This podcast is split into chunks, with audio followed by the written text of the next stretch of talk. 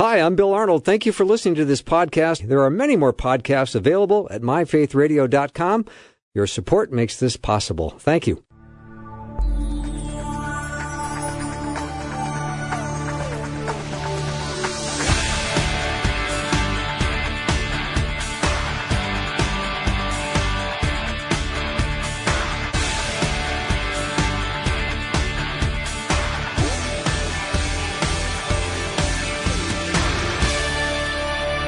And a warm welcome to the afternoon show. I'm Bill Arnold, and I have to start with a little apologizing because I didn't exactly recall what Jeff and I were going to be discussing today because I thought we had a little bit of cleanup, cleanup on aisle five uh, on our series, but we don't have to cover any of that because it's now officially all behind us.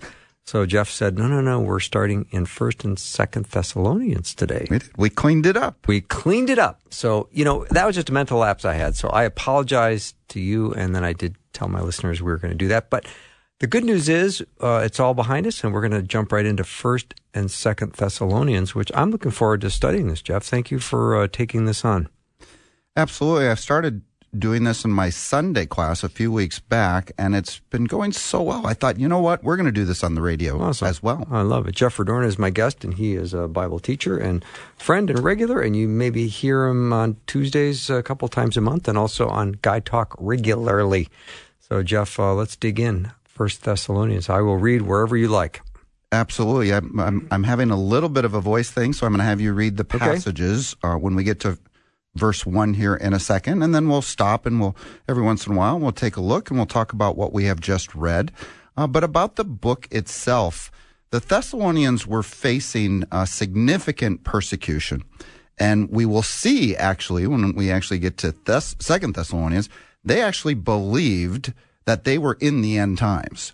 They thought they, they had a rudimentary understanding of God's plan for the end of the age, but their persecution was so severe that they actually thought they were in the tribulation already. And wow. Paul's going to have to set them straight.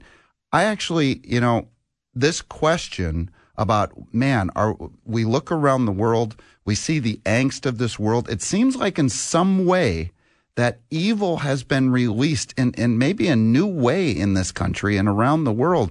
We just came off a global pandemic. The globalist forces seem to be advancing. It seems that that uh, traditional uh, understandings of sexuality, of morality, of marriage seem to be th- being thrown out the window. I think there's many Christians who have been have felt led to pray for their country, their nation in in a new way because they have just kind of felt, man, things just don't seem right and evil seems to be advancing. Well, guess what? The Thessalonians felt exactly the same way. Um, and and today, I think this is one of the most common questions that I've been getting lately. As an end times teacher, I often teach on the end times. I love to teach on the end times, and people are asking, "Man, the rapture's got to be just around the corner. Are we approaching the end times? Is this the end times?" And uh, so it was a question that the Thessalonians faced, and Paul, as we're going to see in virtually every single chapter of Thessalonians he is going to give them and write them about the hope that we have that one day Jesus is going to come back and take us to be with him, and there we will be with the Lord forever. And so he gives them this hope. In fact, when we get to chapter 4 of 1 Thessalonians, when he talks about this event called the rapture, he's going to say, Therefore, encourage one another with these words. And the other thing he does in these two books is give not only gives them hope uh, specifically of this coming of the Lord, but also he instructs them uh, in in several p- places about godly living. And you know it's it's really interesting because God makes this connection between our hope of his coming and how we live our lives. So I'm going to read from 1 John 3 for example because John says it this way. He says, "Dear friends, now we are children of God, and what we will be has not yet been made known. We don't know about all of our glorification yet. It hasn't happened yet. But we know that when he appears, we shall be like him. We shall be glorified like him when he appears. Well, what is that day? That's the rapture day. Mm-hmm. The rapture is our resurrection day when we will be glorified. We will be made like him when he appears. And John goes on to say, For we will see him as he is. Everyone who has this hope, this hope of the coming Christ, in him purifies himself just as he is pure. And so, Bill, there is this purifying effect, if you will, of having this hope of the Lord's appearing, his glorious appearing. In fact, uh, Paul calls it our blessed hope, the glorious appearing of our Lord and Savior, Jesus Christ. So those are the two big themes that we're going to see over the next several sessions. Mm-hmm. When you talk about uh, what seems like m- more evil in the world, I would say mathematically, the world population in 1970 was 3.6 billion, and now it's close to 8 billion. So, uh, in the last 53 years, that there's a an enormous increase in just the population, and with that comes increased evil. A doubling in population yeah. in our lifetime. In our lifetime. And I, I noticed it on, on the freeways here today, on the way in here today. yeah. There's a lot of people out there. But you're right. The the more people, and we know that there are fewer Christians than there are non Christians in the world. Right. So, yes, evil is increasing. Mm-hmm. Jeff Verdoorn is my guest. We're going to be going through First and Second Thessalonians today. Well, not today. We're going to cover it in the next several sessions, but looking forward to this. And already, Jeff, um, it is so interesting that the Thessalonians were thinking they were living in end times. They really were. And when we get to Second Thessalonians, that will that will we'll see that very clearly. They thought they missed it. They thought they missed the rapture and were actually in the tribulation period and Paul has to correct them. So we will get to that. So okay. but why don't can you start reading and just in verse 1 and we're going to pause right after verse 1 but uh, and then we'll read a couple more after that. Yes. Paul, Silas and Timothy to the church of the Thessalonians in God the Father and the Lord Jesus Christ. Grace and peace to you. Okay, so pause just for a second. I, I just have to comment on these two words that Paul uses so often in his letters, both to greet people and in his closing, and that is grace and peace. Grace, charis in the Greek, that which affords joy, pleasure, delight, sweetness, charm, loveliness. Oh, isn't mm. grace the amazing? The best. Now, someone needs to write a song about this amazing grace sometime. It's because mm-hmm. it truly is. And peace, a state, the Greek word here is, it means a state of tranquility. Now, we know that when you put your faith in Christ, you have peace with God. That is the reconciliation that we have with God. We were separated from God. We were apart from God. We were God's enemies. And when we believe in Jesus Christ, we are brought near to God. We are reconciled with God. We are justified. We are made righteous. We are at peace with God. But I think Paul here writing to believers is speaking of the peace of God. And I, I love Philippians 4, for example, in verses 6 and 7, where he says, Do not be anxious about anything, but through prayer with thanksgiving bring your requests to God. And then he says, The peace of God, which transcends all understanding, will guard your hearts and minds in Christ Jesus. That is the peace of Paul's greeting here. Mm-hmm. All right, verse 2. All right, verse 2. 2 and 3. 2 and 3. We always thank God for all of you and continually mention you in our prayers. We remember before our God and Father your work produced by faith, your labor prompted by love, and your endurance inspired by hope in our Lord Jesus Christ. I love how you emphasize the word always when you read that, because that's where I was going to go here oh, for good. a second. Notice Paul says he always. I actually don't think Paul is using hyperbole here. I think Paul prayed continually as he instructs us to pray. Pray continually, he says. I think Paul was a man of prayer and continually mentioned them, the Thessalonians, in his prayers. Um, and so I think he just prayed a lot, and I think that's a model for us as well. Mm-hmm. Um, pray continually. Um, I know, and you know, we've talked about this in the shower when you get up, when you lie down, in the car. Um, we tend to fill our attention with our phones, with television, with movies, with music, with talk, with whatever. And and and often, you know what? Some, and, and I shouldn't say this on a radio program. Sometimes driving in your car, turn that Uh, volume down. uh, uh. I know, I know I shouldn't say that. No. But talk to God. Pray to God. Um, and right. Paul did it always. But two, here we have these three words faith, hope, and love. He says, produced by your work produced by faith, your labor prompted by love, and your endurance inspired by hope. Um, by the way, if you recall, which is the greatest one of those three? Love. It is love. Faith, hope, and love, but the greatest of these is love. Now, I often ask in my class, well, why? Why is love the greatest? And I, I never really get to the answer that I'm truly looking for. I'll take a shot at it. Okay. Well, in eternity, we won't need hope or faith. That's There will just be one thing remaining. that is exactly right. So faith become just as the song says, right? It is well with my soul, one of the greatest hymns of all time. It says, when faith becomes sight and the sky be rolled back as a scroll, right? Um, so our faith will be sight and our hope. Will we have hope in eternity? No. Paul writes, who hopes for what he already has.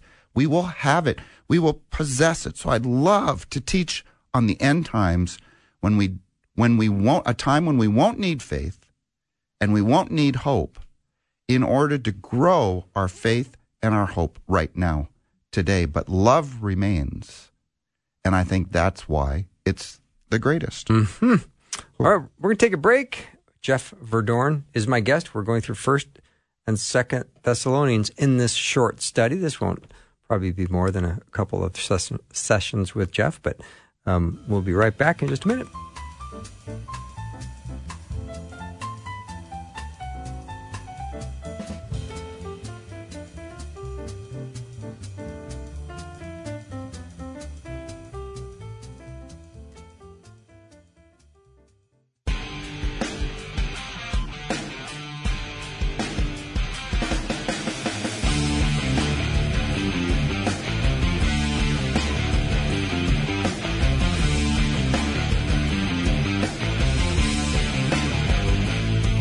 I'm back with Jeff Verdoorn. We're talking about First and Second Thessalonians. That's the study. We'll probably won't get too far today, but we're going to cover this in a short series, maybe three or four sessions. But I'm awfully glad to get things started, Jeff. Uh, I think last time we left off, I was about to start uh, verse four in You were? First Thess. May I continue? yes All right. It says, "For we know, brothers and sisters, loved by God." okay pause for a second Okay. I gotta make a comment because there's probably a text note next to that phrase brothers and sisters There is. Let me, There is. Let me click on it. Yeah. yeah what does it say Uh, the Greek word for brothers and sisters, adelphoi, refers here to believers, both men and women, as part of God's family. It is. So that Greek word is actually a noun. It's plural, but it is it, the gender in in Greek is masculine. So the proper the proper translation, if you're looking for a very precise translation, would just be brothers or brethren. But the translators in several versions of the Bible, English version of the Bibles, have decided that they want to add brothers and sisters to make it more inclusive because it includes men and women believers, obviously. But I guess the question is do we want our translators adding any words No. to the Bible, or should they just translate it pr- more precisely? And precisely would just be brothers or brethren. Well, brethren back then was fully understood that uh, you were both male and female were included in that. Correct. So Greek, like many other languages in the world, have masculine and feminine nouns. So this word, brethren, would have, everybody would have understood it. And I actually think it's easy for us today, even in the English, to understand that Paul is actually referring to both men and women here. But the NIV translators and actually other English languages have decided to put in brothers and sisters. Now, I am glad that they, at a minimum, they did the footnote. Yeah, They put a me too. footnote there so that you can actually see that. All right. All right, let's keep reading. Let me start again. For we know, brothers and sisters, loved by God, that He has chosen you. Okay, stop again. Oh boy, we're not we're not getting very far very fast no. here, are we? I was hoping to read faster, but that's yeah. okay. So this word chosen, we have to stop here because this is such a big word, a loaded word in a lot of ways, and a controversial word. Uh, this word does mean chosen in the Greek, and it's basically a description of those who are in Christ, not how we were included in Christ. Let me repeat that. This is a description of those who are in Christ, not a description of how we were included in Christ. Meaning, God does not choose some unto salvation. We are saved by faith, and we're going to talk about that a little deeper here in just a second. This is a description that we, as believers who have believed in the Lord Jesus Christ and have been saved, are the chosen of God. We are God's chosen people. We are the saved. We are chosen of God. We are chosen, by the way, to be holy and blameless in this world. We are chosen to be salt and light. We are chosen to preach the gospel in this world. That is what we are chosen for. We are chosen unto our role or our service, not unto salvation. Now, now I, I understand that this debate, uh, kind of uh, over this kind of Calvinistic idea of being chosen, that God chooses some and therefore also does not choose others, has been raging for hundreds of years, about 500 years since the Protestant Reformation and some of the debates that have been going on since Calvin. Um, I, I, I see in Scripture this simple truth, and it's not really an ism. I think this division between, say, Calvinism and Arminianism, by the way, is, is a debate that has been set up by man. And there is actually a third option. I call it biblicalism. And it goes something like this. This is what I see in Scripture God loves all, He wishes none to perish. So He sent Christ into the world for, to die for the sins of the world. He offers salvation to whosoever, and whosoever believes will be saved. God will save them. And the saved are now called out of this world. We are God's elect. We are His chosen. We are His called out ones in this world.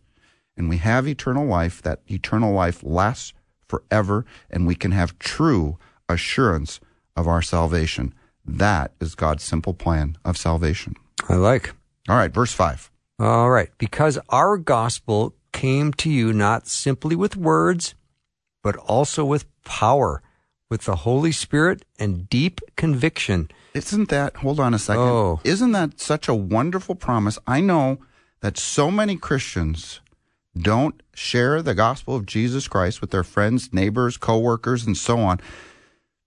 Because I think there's a lot of reasons. They they don't feel they're equipped, they don't feel they're qualified, even though God has qualified you to be a minister of reconciliation in this world.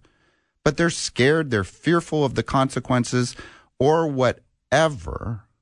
But here's the promise of God. When you preach the gospel, he comes right alongside of you with power and deep conviction. Use God's word when you speak to the world. The God's word has power. Man's word does not. Hebrews 4:12 says that about God's word that it's living and active and sharper than any two-edged sword. It penetrates, dividing the soul and spirit, joints and marrow. It judges the thoughts and attitudes of the heart. You know, I recently heard a story of a Jewish man who was raised Jewish, not particularly religious, and he saw a billboard, and it read, Come to me, all who are weary and burdened, and I will give you rest. Matthew 11, 28. Jesus said that. Well, he didn't know much about the man Jesus, really didn't know anything about his teachings, but he felt weary and burdened. And, and he couldn't get these words out of his head mm-hmm. because he also saw that word rest. And he so desired rest, he said. And this word just pierced his soul, he said. Isn't that just like what we just read in, yeah. in Hebrews 4? And it struck his heart, it pierced his soul. And he knew he needed and wanted that rest that this man Jesus, that he knew very little about, was talking about. And so he went and he started researching who this man Jesus was, and he became a believer in him. And now he has that rest. Isn't that a cool story? No, it's fantastic. We were just talking, Jeff, last hour about suffering. And there's a lot of people who are weary and they're in need of rest and they've got heavy burdens. And that's the product of suffering. It is. There is, you know, we live in a fallen world with fallen people making fallen decisions and a fallen angel mucking around everything up. And, and and uh, it's a it it is it, there is so much burden mm-hmm. out there and if people just knew the lord jesus christ he would lift those burden his way is e- his yoke is easy and he will come to give you freedom and peace and joy that peace that surpasses all understanding and it's such a spectacular promise jeff and you know john talks about in john jesus says peace is what i leave with you it is my own peace that I give you. So it's like, what is this private stash of peace you have that mm. you're giving specifically to us that comes right from you? I want more of that. You know, I've heard so many Christians speak of their faith in this world, and someone will come up to them and say, You know, what is it about you? You know, you just seem to have so much peace. Everything, you know, you just have such contentment.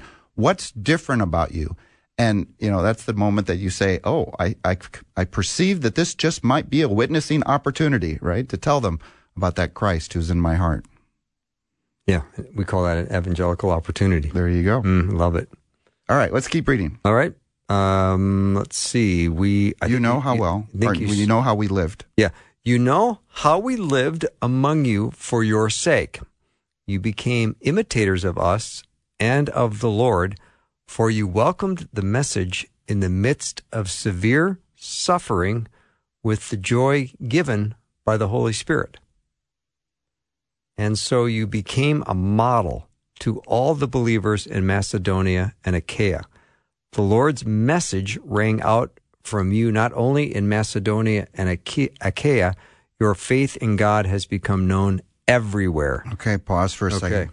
Paul is basically saying you became imitators of us and of the Lord, for you welcomed the message in the midst of severe suffering. Paul says to the Corinthians, I urge you to imitate me, he says. So he sends Timothy and he will remind you of the way that I taught you. And so be imitators of me. He later says, follow my example, 1 Corinthians 11 1. You know, do you remember it was a craze to have those WWJD bracelets for a while? What yeah. would Jesus do? I actually think it would be better for Christians to have a WWPD bracelet. What would Paul do? Why do I say that? Because Jesus was born under the law. He lived under the law. He taught under the law. He died under the law. Everything he did was under law. Paul taught us about the grace of God, the gospel, about being born again, about being a new creation in him. He's living the New Testament Christian walk. All right, we'll be right back after a short break. We are studying 1st and 2nd Thessalonians with Jeff Verdoorn. If you have a question or comment, 877 933 2484.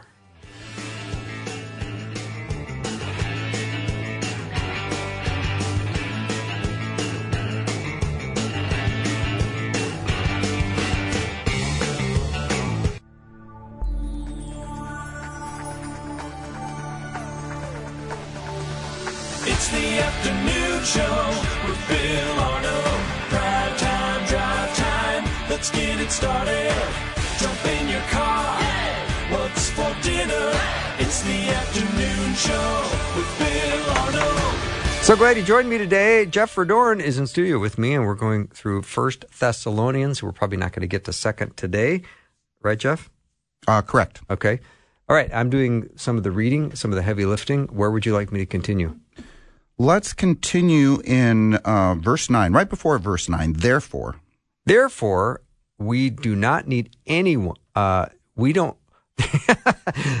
there, no, no, no. Let me try again. Okay. Therefore, we do not need to say anything about it, for they themselves report what kind of reception you gave us. They tell how you turned to God from idols to serve the living and true God and to wait for his Son from heaven, whom he raised from the dead, Jesus, who rescues us from the coming wrath. Oh, so there's at the end of that, we'll get to that in a minute, that there is the promise at the end of this chapter that there is a time that Jesus is coming and he's going to rescue us from the true wrath that's going to come upon the world. But before that, we see right before that, it says they turned to God from idols to serve the living and true God. Oh, what a picture, right? They were serving God. It sounds like they're doing pretty good. They're letting their light shine before men, Matthew 5. They're living good lives amongst the pagans, right? According to like Peter instruct, instructs. They turn from the idols to serve the living God. This turning is actually the Greek word epistrepho, epistrepho, and it means to turn. Specifically, it's to turn to God. Now, this is not repentance. Often people will say that repentance is a turning. Repentance in Greek in the New Testament is actually a little bit different. It's that metanoeo, and it means to change one's mind. But this is really God's call on all of mankind to turn to God. The ep, epi, uh, strepho, epistrepho, the Greek, or metanoeo, to repent, to change your mind, to pisteuo, another Greek word, to believe. His call to turn, to repent, to believe. These are all really the same call. And I want to spend some time here because this call of God is, is his biggest call on mankind that there is to trust in him, to turn to him, to repent, to change your mind about God, to turn from the things of this world and turn to God. God's call to believe in him is actually all over scripture. Can I read like parts of a whole bunch of scriptures? here? Yes. God says, Matthew 3, repent for the kingdom of God is near. Matthew 7, enter through the narrow gate. Mark 1, repent and believe the good news. Luke 13, but unless you repent, you too will perish. Boy, that sounds just like John 3:16. Unless you believe, you will perish. They're the same thing. God is asking you to do the same thing. Turn, repent, believe. John 6. Everyone who looks to the Son and believes in him shall have eternal life, and I will raise them up on the last day. John 14. Do not let your hearts be troubled. Trust in God. Trust also in me. Believe me when I say that I am from the Father, John 14 says. John 20, but these have been written, written that you may believe that Jesus is the Christ. Acts 2, repent and be baptized, every one of you, in the name of Jesus Christ for the forgiveness of sins. Acts 3, repent and turn to God. Do you see a pattern here? Mm-hmm. Acts 16, believe in the Lord Jesus Christ and you'll be saved. One of the greatest answers to one of the biggest questions ever asked in human history. When the jailer asked Paul in Acts 16, What must I do to be saved? His answer, so simple believe in the Lord Jesus Christ and you will be saved. Acts 26, I preach that they should repent and turn to God and prove that they've repented, have been saved by their deeds. Revelation 14, he said in a loud voice, Fear God and give him glory, because the hour of judgment has come. Isaiah 45, Turn to me, all the ends of the earth, and be saved. I mean, over and over in Scripture, God uses these, these terms really interchangeably to repent, to turn to Him, believe in Him. They're really the same thing. I make a big deal about this because some in Christianity want to make these things all different steps in salvation. Like, first you need to do this, then you need to turn, then you need to repent, then you need to have a change of mind, then you need to believe in Him, and so on. No, I think they're all the same. God is asking you to trust in Him for your eternal salvation. And when you do that, you are you have a change of mind. You have turned from the world to God.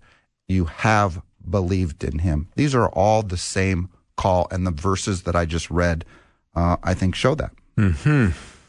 Jeff Okay. Is my guest. We're going through First Thessalonians, so get your Bibles out. So back to verse 10. Okay.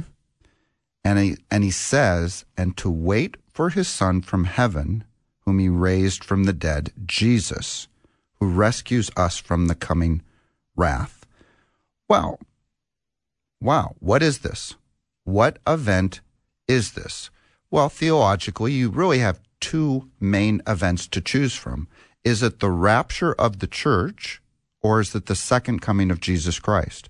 And much of our study of Thessalonians is going to center around this question because Paul actually mentions this event in every chapter in both First Thessalonians and Second Thessalonians. I don't know if you knew that or not, but this event, which I think represents the rapture of the church, is mentioned in every chapter. I, I will say this, except for Second Thessalonians at the end, the last chapter, because that's basically a final greeting and you know uh, cleaning things up after these two two letters. Um, so, I I study when I study scripture. I have an NIV study Bible. It's an NIV 1984, and I just thought I'd read you what they say about this verse. The theme of this verse, they say, the subject of eschatology seems to be a predominant uh, theme in both the letters to the Thessalonians. Every chapter of 1 Thessalonians ends with a reference to the second coming of Christ, and chapter 4 giving it major consideration. Thus, the second coming seems to be a, a major part of the letter and may be viewed in some sense as the main theme. So, is this the second coming, or is this the rapture of the church? Is Paul going to state the rapture in every chapter coming up in this book, or is it the second coming? Well, I think where we should start to make this determination is let's read about the second coming of Jesus because there's a two specific places especially Revelation 19 and Matthew 24 that we know God is describing the second coming of Christ. Okay, so will you turn to Revelation 19? We'll do that one first. And I'm going to ask you because at the end of the book of Revelation, which is the book about all of the details, um, many of the details of the seven year tribulation period that is going to come upon the world, towards the back of that book, we have this description of Jesus coming back to earth at his second coming. Start in verse 11. I saw heaven standing open, and there before me was a white horse, whose rider is called Faithful and True. With justice he judges and wages war. His eyes are like blazing fire, and on his head are many crowns. He has a name written on him that no one knows but he himself.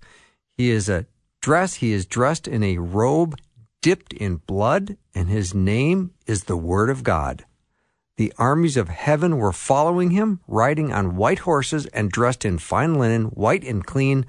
Coming out of his mouth is a sharp sword with which to strike down the nations. He will rule them with an iron scepter. He treads the winepress of the fury of the wrath of God Almighty.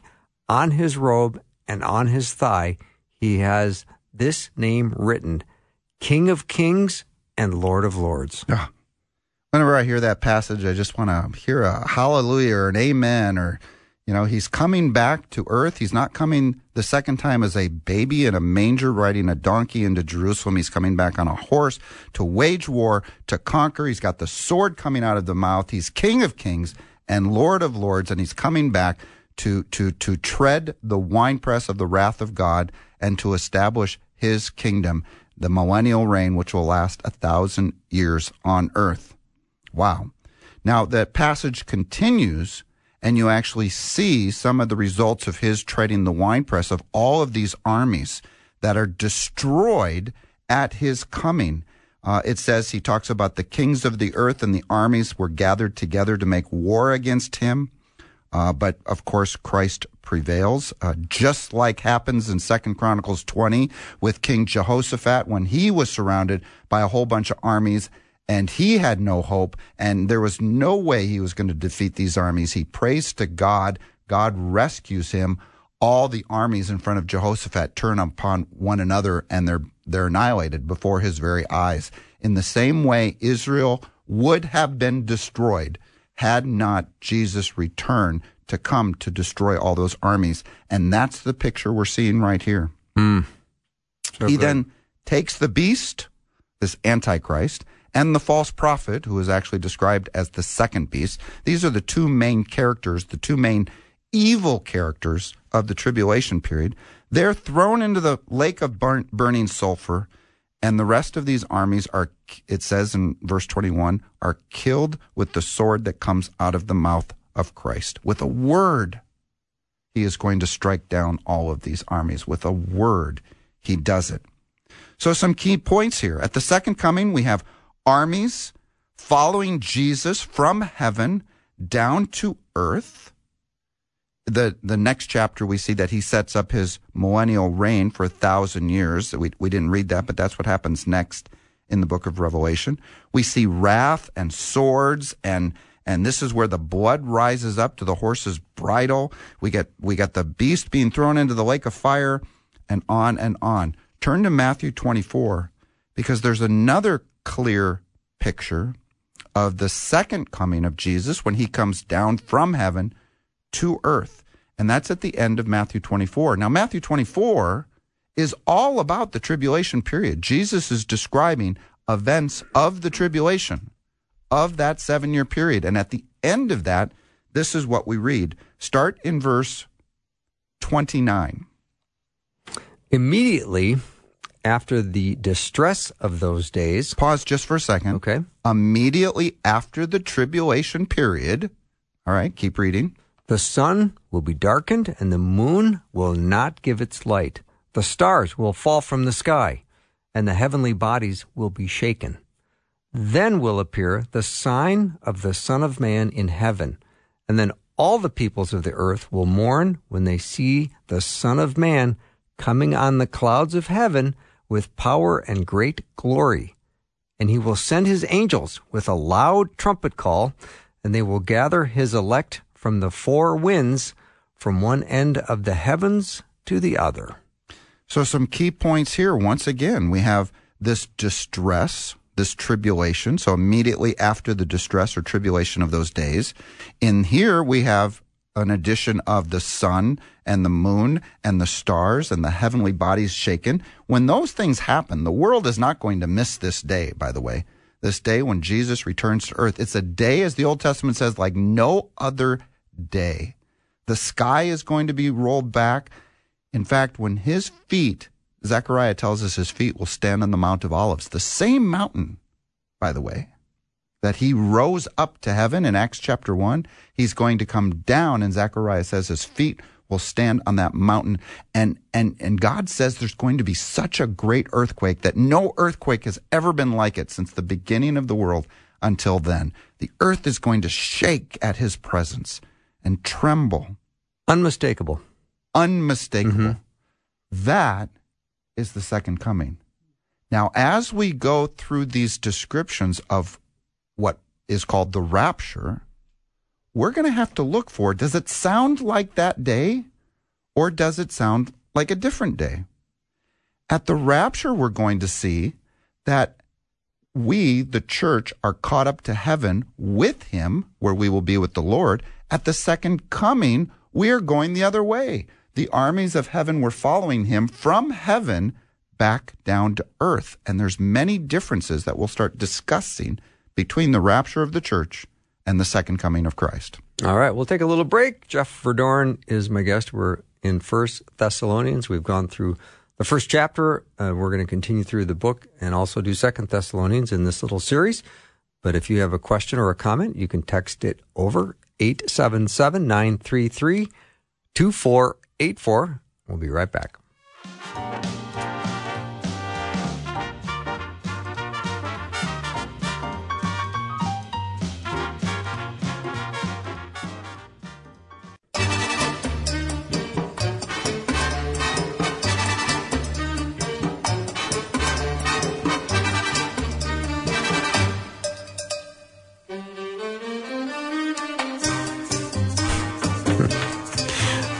Back with Jeff Verdoorn. We're talking about uh, First Thessalonians.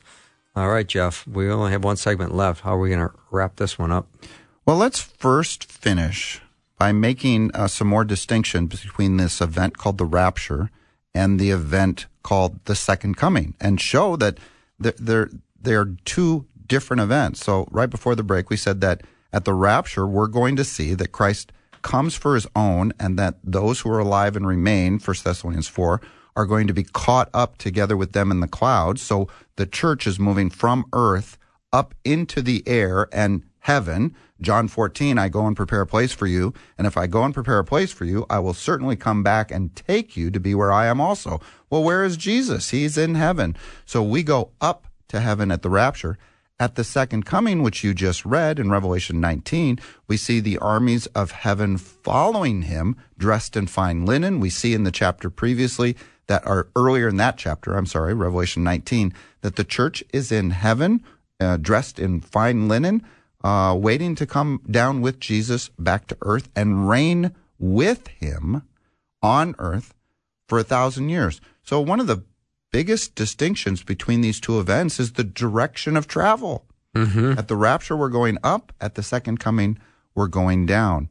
Uh, obviously, we meet him in the air at the rapture. We come down to earth at the second coming. Uh, the rapture is described as, as him coming for his bride, for his people. At the second coming, uh, we are coming with him, but there's wrath. There's, there's, there's a war. Uh, at the rapture, we see that the tribulation is going to begin, and at the end of the tribulation, at the second coming, the tribulation is ending. You read it in Matthew 24. Immediately after the distress of those days is when Jesus comes back to earth. Um, there's a number of more uh, distinction between these two events, but at this point in time, I want to focus on the fact that these are two different events and just establish that from Scripture. The next part of this passage, where it says that we wait for his Son from heaven, it says this who rescues us from the coming wrath. Well, what is the coming wrath? What is that? Well, we know that at a minimum, the second coming of Christ is the wrath. We just saw that he treads the winepress of the fury of the wrath of God at his second coming. So we as believers are at least rescued from that wrath. But as you read through the book of Revelation, you realize that there are the, all these judgments, Bill. There are seven seal judgments, there are seven trumpet judgments, and there are seven bowl judgments or vial judgments. All of these judgments are from God. Jesus himself opens up the seals. Angels blow the trumpets, the seven trumpet judgments, and angels pour out the bowls on the earth as the seven bowl judgments. This is all God's wrath. Some want to make the case that only the bowl judgments are God's wrath, but I think they miss that Scripture says that all of it is from God. God is pouring out his wrath over this seven year period through seals and trumpets and bowl judgments and actually a number of other things. Um, but they're all from wrath. In fact, Revelation 15, it says that in the bowls, the wrath of God is complete. It doesn't say that this is only the wrath of God. It says that the wrath of God is complete. So at the end of the tribulation, when the bowls are being poured out, God's wrath is starting to end, and we see it completely end in the second coming of Christ when he treads the winepress of the wrath of God. But it's all God's wrath.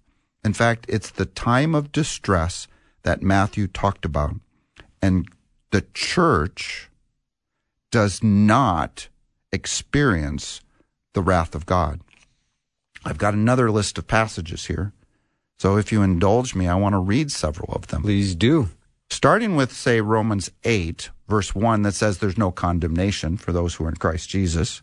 But John 3.36 says, Whoever believes in the Son has eternal life. But whoever rejects the Son will not see life, for God's wrath remains on him. Unbelievers are under the wrath of God.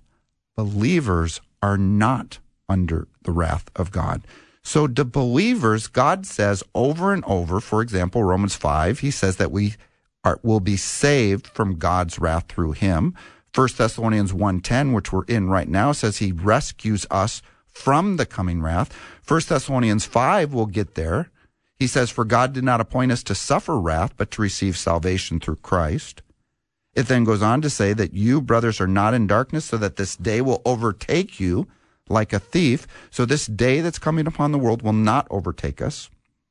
Luke says we're worthy to escape this wrath of God.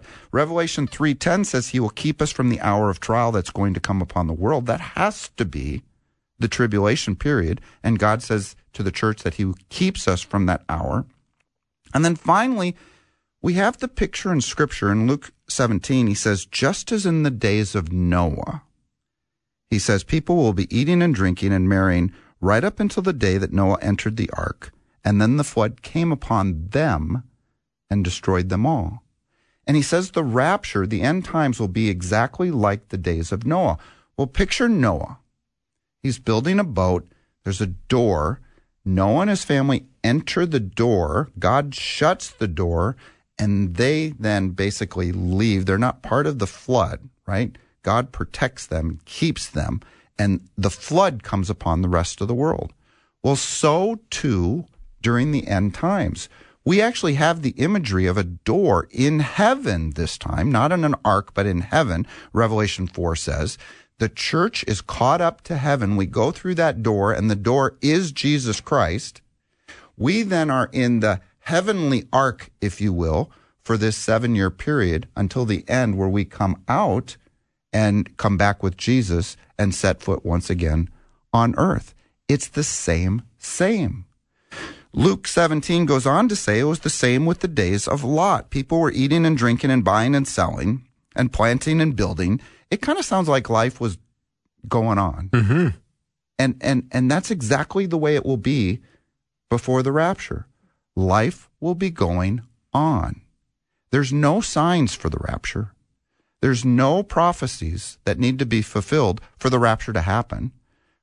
Scripture indicates that the rapture will happen. It will come as a thief in the night when we are not expecting it at some unannounced time, just as the groom would come back for his bride, John 14, at an unannounced time and blow the trumpet and take the bride back to his father's house, so too at an unannounced time, God is going to blow the trumpet, the heavenly trumpet, the voice of the archangel, and the trumpet call of God, and we are going to be taken by the groom back up to heaven, just like the bride.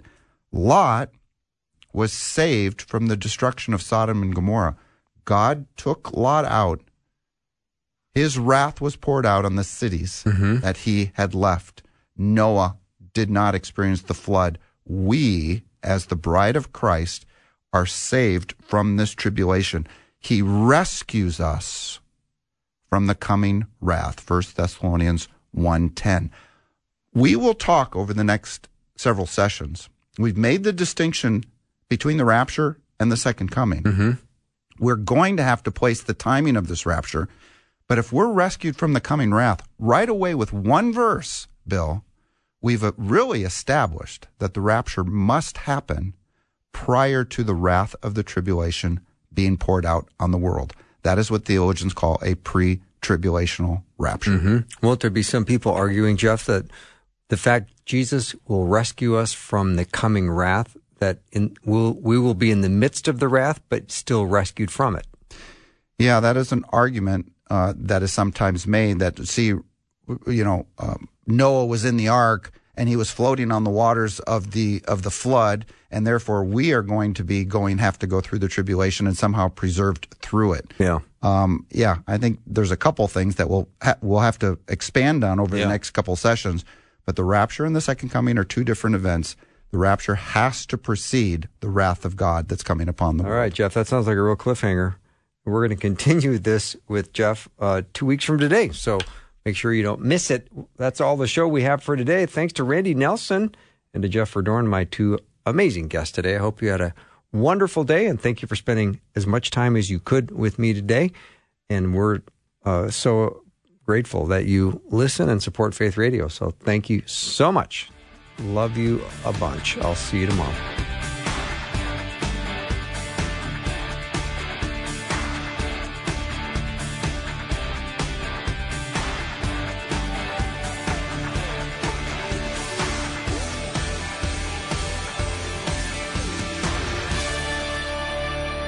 Thanks for listening. Programming like this is made available through your support. Information available at myfaithradio.com.